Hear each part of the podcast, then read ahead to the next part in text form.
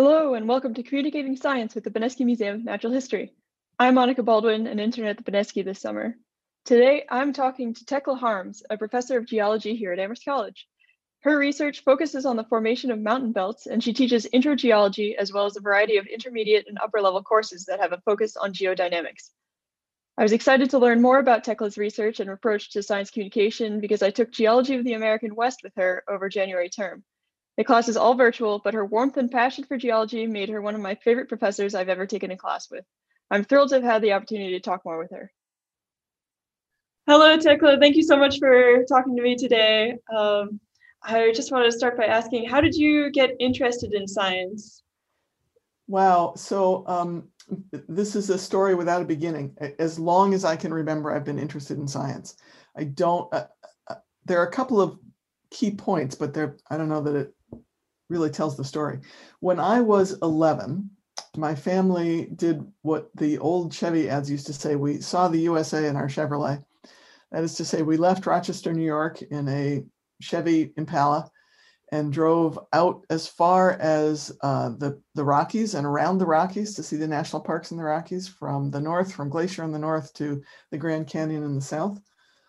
And I remember distinctly when we got to the Tetons, that I just thought that was heaven on earth. And it had to do both with the mountain, mostly with the mountainous landscape, but also with that dry, clear, high mountain air.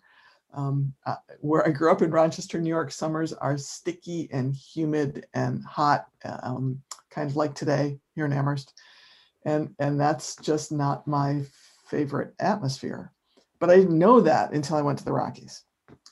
And then the other touch point. So, so I knew then that I really liked being in the mountains. The other touch point that I look back on is um, when I was growing up in New York State at that time in the previous millennium, um, seventh grade earth science was your first high school science. We didn't have middle school. We just went from seventh through seventh through 12. And in seventh grade, you took earth science and then biology and then chemistry and the hard stuff, but earth science was first.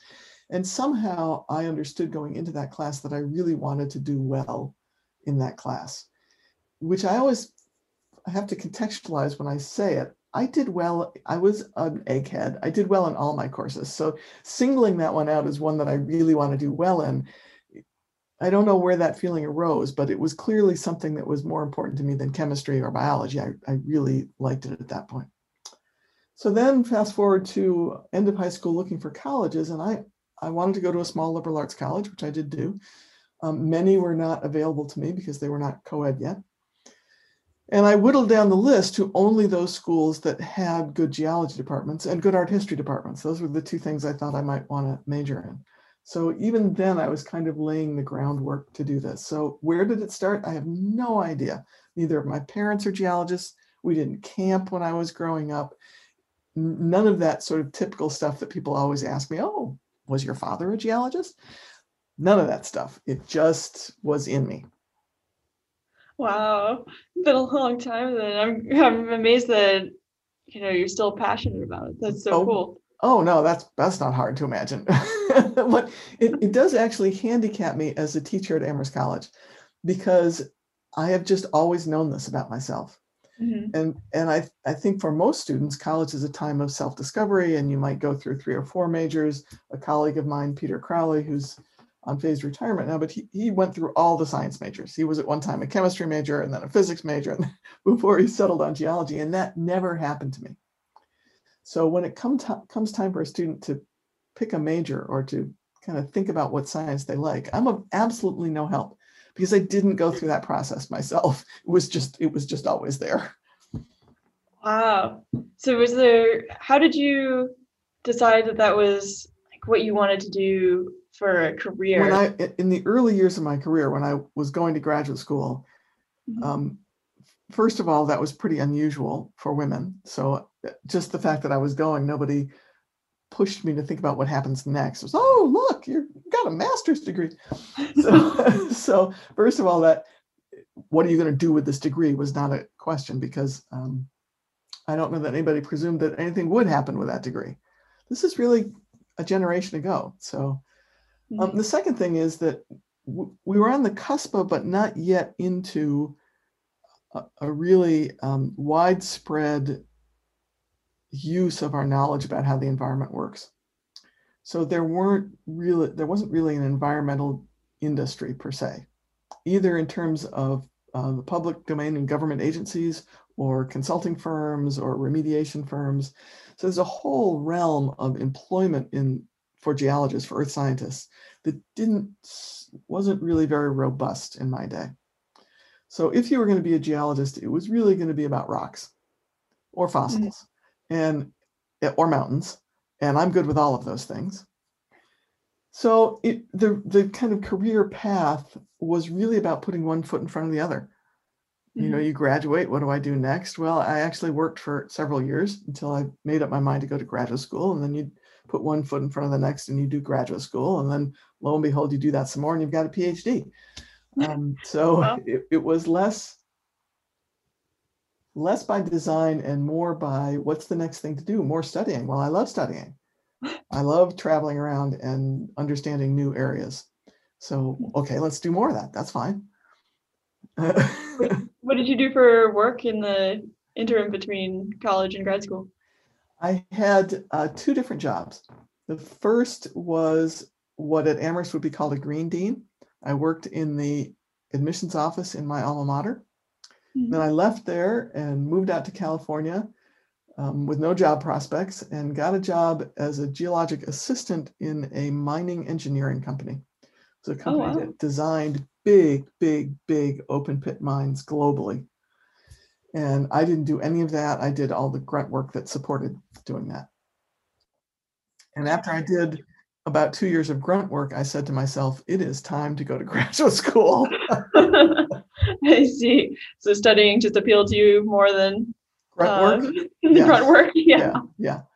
So um, you, you, can edit out this story if you want to. One of the things that, that I did, so this company w- was on the cutting edge of taking um, assay data from numerous drill cores, putting that into a computer and doing um, spatial geostatistics to try and figure out where the highest ore body was, where the best ore was, and then mine in that area specifically. But what it means is they had long, long lists from long cores where they assayed the value of the ore in each meter or whatever. Mm-hmm. And, and that in those days was all done by hand. So we had these handwritten logs of the drill core. But that had to be put into the computer by something called key punching, which is essentially typing. Mm-hmm. But professional typists did the typing. But what grunt people like me did was double check the typing.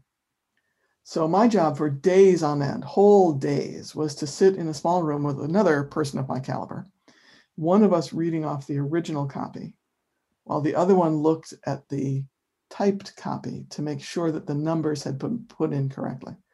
So it would be a whole day of one person saying 4.315, 7.298, 8.0, 12.735, all day long. So, oh my gosh. So yes, while I was working as a geologist and making pretty good money, there was a point when I said, there's got to be something better than this. And graduate, graduate school was the way to get there. Yeah, that's pretty understandable, I think. what did you do in grad school? Oh, whatever I wanted to. Grad school is wonderful. Right. I recommend grad school to all budding scientists. You um, you get uh, put in charge of thinking through a research project that's yours. Um, it's it's all thinking what what you think ought to be thought. You're kind mm-hmm. of the mm-hmm. boss of the ship. It's fabulous. So I did a master's degree in which I was researching uh, continental extension in Idaho and Washington State, northernmost Washington State, an extension that seemed to follow quickly on the heels after a mountain building period to try and see how the two were linked. And then for my PhD, I went north to northernmost British Columbia to look at a piece of oceanic crust that appeared to have been thrust up on top of a continent and to figure out how that happened as part of this mountain building, long period of mountain building in the West. And it was fabulous. Wow. So what do you do like in a day to day while you're trying to figure all that stuff out? Because it's such a, a large scale over so many millions of years how do you yeah well um, start studying first of all, you, you you're not solving the whole story, right? You're Mhm. you're telling little stories that build together to that big story. Um, I, I always call it another brick in the wall. You're just putting another brick in the wall, hopefully building a good wall. So, uh, what particularly interests me is how you can make close and careful observations of relatively small scale features on a local basis, um, and do that in a number of locations and put that together into a bigger story. So part of my work is what's called field work, in which case I'm out in the mountains, walking around. a- a- a- At the first cut, observing just what rocks are, are where. Mhm. So limestone over there, metamorphic rocks over there. What's the contact between them? How did they get to be together? What history did they tell? But I'm also gathering samples that then at the end of the summer I can take home and do more, even more detailed observations for. Some of those observations are chemical. What's the chemical makeup of this igneous rock? Because as you'll recall, one chemistry means one thing and a different chemistry means another thing. Um, in, my specialty is actually to look at the, the, the fabric attributes of the rock that were developed during the kind of deformation that built the mountains in the first place. Mm-hmm. In a grand sense, you can say mountains get high because the land gets shorter and gets squished. But I try and look in detail at that shortening and squishing. I want to see how it evolved through time. I want to see how um, high the stresses had to be to pile up the pile.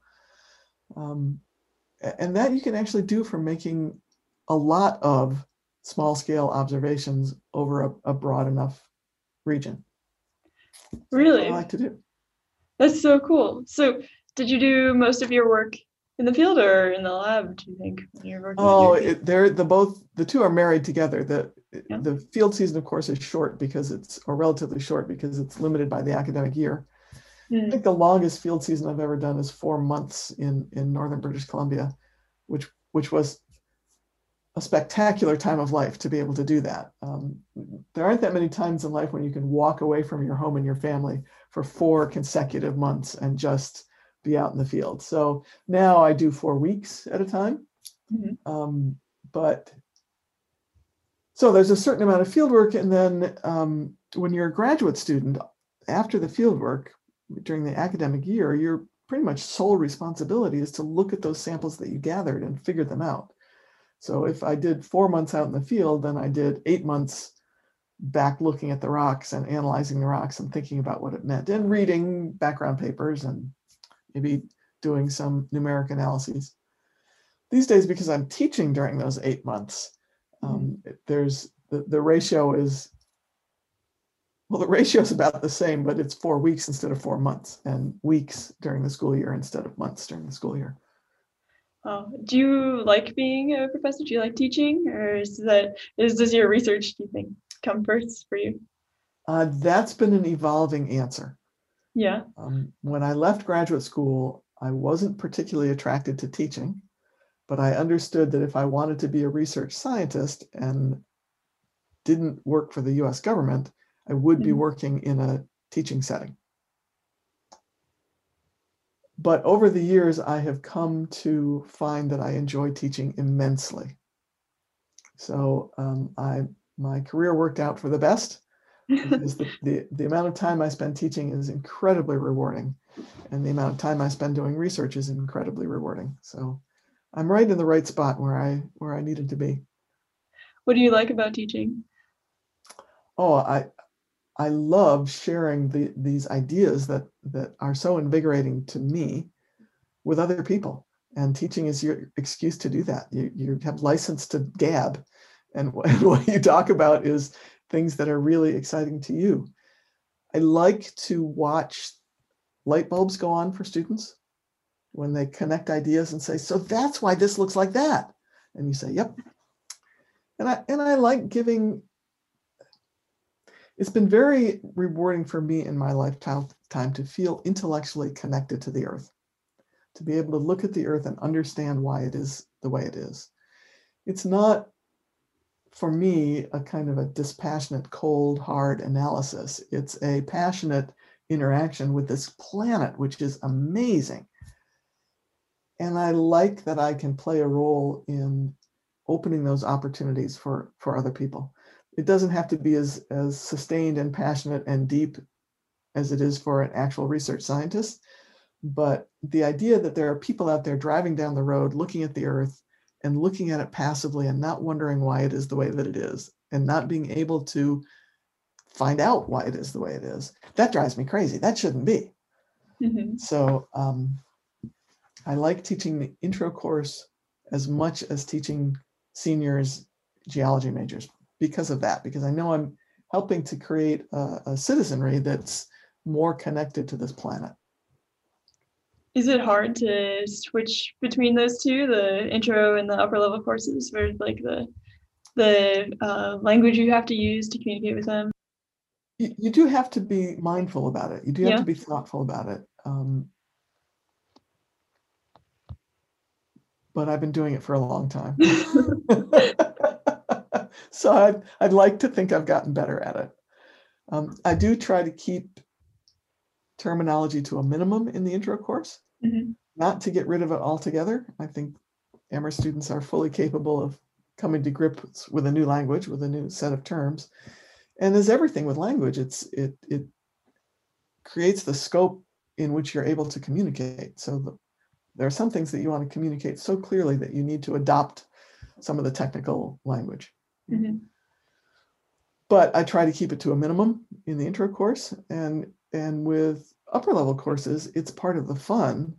I think for students as well, to to know that they're working in the language that allows them to be very precise about what they're thinking about. Hmm. What do you uh, what do you think you struggle most with with uh, communicating? Um, so that was the question in when you showed me what kind of questions you were going to be asking me. That was the question that I thought about, found that I thought about the most, um, and especially in this moment in time. But um, when I go out in the field, presently I work in in Southwest Montana, and I'm often working in the national forests, but I'm also often working on on rangeland or ranch land and I have to gain permission of the landowners to to work on their land. And and people out there are incredibly generous about keeping the land open. They want to do it for themselves. They want to be able to go out and hunt on land as long as they have a hunting license or skidoo across land. And they, part and parcel, they are often very generous about letting me on their land. I have found it very challenging to communicate with them why I need and want to do that. Mhm. Um, partly because I'm actually kind of shy with strangers, and partially because I I don't always I often don't know where they're coming from. And that, as we just talked about in terms of what are you going to say to students at the intro level, what are you going to say to students at the senior level, what are you going to say to your colleagues at a at a conference? um, knowing where people are coming from is where you start. It's where you start knowing what to say. And often out there, I don't know if I'm talking to uh, someone who believes very strongly in minimal government and personal freedom. Mhm. So, um, someone who thinks that Eastern colleges are for an elite few that are, you know, on a different end of the political spectrum. I don't know if I'm talking to someone who um, is a fundamental Christian and doesn't believe in evolution or deep time. And so I don't really know how to start the conversation. And I think for that reason, I, I feel sad that at this point in my career, I haven't been bold enough to offer to share my knowledge to my best ability, what I'm figuring out about this land, with the people who live there. Mhm. Um, if I were doing my career over again, I would try to be bolder about that, or at least ask, you know, do you want me to have a evening down at the Elks Lodge and tell you what I'm doing? Do you want me just to sit down and have a cup of coffee with you and tell me what I'm doing? The, the depth of conversation is usually, I work at Amherst College, I'm doing research on this land. Do you mind if I go up and walk around on this side hill that you have? Mhm. It's a, another part of the conversation that often happens is they'll ask me what I'm looking for. Well, what are you looking for up there? And the best I can do is say, you know, I'm not looking for anything. I'm just looking at. I'm looking at what's there, just try and figure out why it's there. And that question, what are you looking for, comes from a, a long-standing history of ranch owners and property owners losing the rights, not owning the rights to minerals on their property, Mhm. only owning the surface rights to their property. And then some geologist comes along and says, there's gold in them there hills. And, and all of a sudden their property is, they no longer have control over their property, even though they own it. It's a part of American land ownership that I really don't understand. I own a piece of property out here in Pelham and I have no idea if I own the mineral rights to this property or not. You just don't think about it. Yeah. And so many ranchers have learned that having a geologist on their property can can come around and bite them. And so it always starts with this question, what are you looking for? And the most I try, the most conversation I have usually is around this thing that I'm not actually looking for. It's a fully, purely academic study that I'm doing.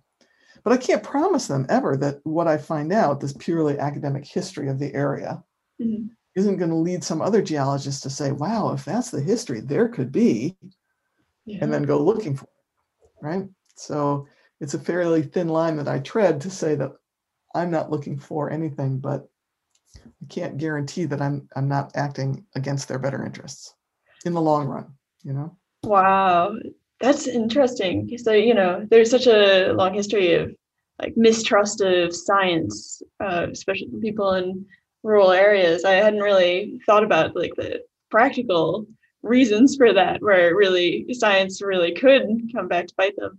Yeah, and I, I don't think it's that they mistrust science. I think that in, in those instances, they do trust science. They do Oh. think that if you that you might know enough to find something. That's so interesting. Do you tell them that what you you're doing could potentially lead another geologist there? No, I think. Yeah, probably for the No. best. no.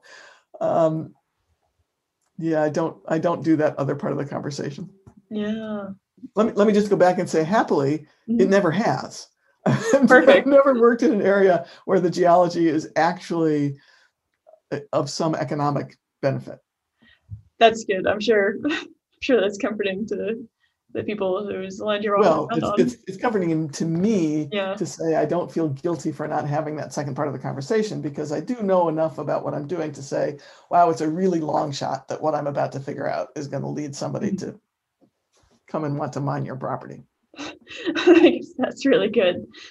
Um, uh, you were saying earlier that you know, if you could go back, you would maybe be interested in uh, you know doing talks with these people and uh, I think I still wouldn't be interested because I think I would still be scared of it, but I would try to make Yeah. the effort. I would try to force myself to make the effort. who do you think needs to learn about geology the most? Anyone, anyone who lives on the planet. Yeah. Absolutely. Yes. and why is that? because it's about the planet. No, I'm serious. I mean, that is what I think. Mhm. You ask me what I think, that's what I think. I can't imagine living on this planet in any part of the planet and not wanting to know more about why it is the way it is. Mhm. It could be a thoroughly inactive part of the, the planet like Kansas, eh, but you might still want to know why there are hills and valleys. Mhm. When was the soil laid down? Or it might be an incredibly active part of the planet where you're living on the side of a volcano and you might want to know more about that. I just, I- everybody needs to know about geology. Is there anybody like a demographic that you think isn't here learning about geology that really should be? Like if you could I mean, for whom, for whom is it most pressing? yeah, or if you could, you know, stop what you're doing right now and go tell somebody about your work, who would you want to Wow. reach out to? It, it, would be, it, anybody will do, Mhm. anyone will do. Any parent about to have a child should know about the future of this planet, should know about how the Mm. climate is going to change, how the shorelines are going to change, how the water supply is going to change. Anyone thinking about having a child should know more geology. Anyone thinking about voting should know more about how this planet works. And so that they are not bamboozled by this claim or that claim before they go into the voting booth. I, it, I'm, I'm terribly hard pressed to think of anybody for whom this is not pressing and immediate need. Wow, I'm sorry. that. No, that's so interesting. Um, what do you uh, what do you mean about it being uh, pressing for people who are voting? Things Well, there are, for your generation, there are some very hard decisions to be made about resource allocation. Mhm. about um, displaced people, people being displaced from islands which are going to be submerged, people being, rich people being displaced from fancy coastal communities in the US. Um, it doesn't have to be, you know, it's all ends of the spectrum. So um, there are there are difficult decisions to be made about how we're going to manage the changes that we've wrought to the climate, how that's going to affect changes to resource allocation, to where agriculture can be done, to food sources, to clean water. Um, and this is at considerable arm's length from what I do. I'm a really academic geologist about why mountains go up and down. But um, the Earth is a system and all those things are linked. If mountains go up, they interact with the atmosphere. The fact that there is an Andes mountain range and a Himalayan mountain range gives us the global atmospheric circulation that we have today. Mhm. And that determines where the monsoons are, and that helps to determine what seawater temperatures will be. And you better know about those things if you're going to start messing with the climate, because those are really big cycle systems in the climate. And if we want to look at the climate record to understand what we could be doing to the climate today, you can't look at that climate record in the deep past without asking where were the mountains? What was the climate circulation, the atmospheric circulation at the time? What was the distribution of continents? What was the ocean circulation at the time? So all parts of our understanding of the earth end up being linked and, and all parts of them need to be understood to have a better understanding. That better understanding is going to be necessary for wise choices in the very near future. It's urgent. Wow. Well, I have time for one more question, Okay. and that is, what is your advice to future scientists, people who would like to grow up and be like you? do it. First of all, do it. Find the thing that you are most interested in yourself Mhm. and throw yourself at it. I'm a firm believer in the old saying that a rising tide floats all boats. The more knowledge we have, I don't care what the knowledge is, I don't care where it comes from or what it's about, the more knowledge we have, the better off all of us are. So don't worry, don't spend too much time worrying about if you're working on a field in which you're going to save the most lives or give back the most to your community or have the greatest economic impact. All of them do. Mhm. And you will do your best in the field that you are most passionate about. And, and that's the rising tide that floats all boats. So find out what you're curious about and then pursue it. Well, Tekla, thank you so much for talking to me today. I really loved hearing about your journey to geology and why it's so important. Thank you so much. I enjoyed talking to you. Thank you for your patience and listening to me. Thank you for listening to Communicating Science. See you next time.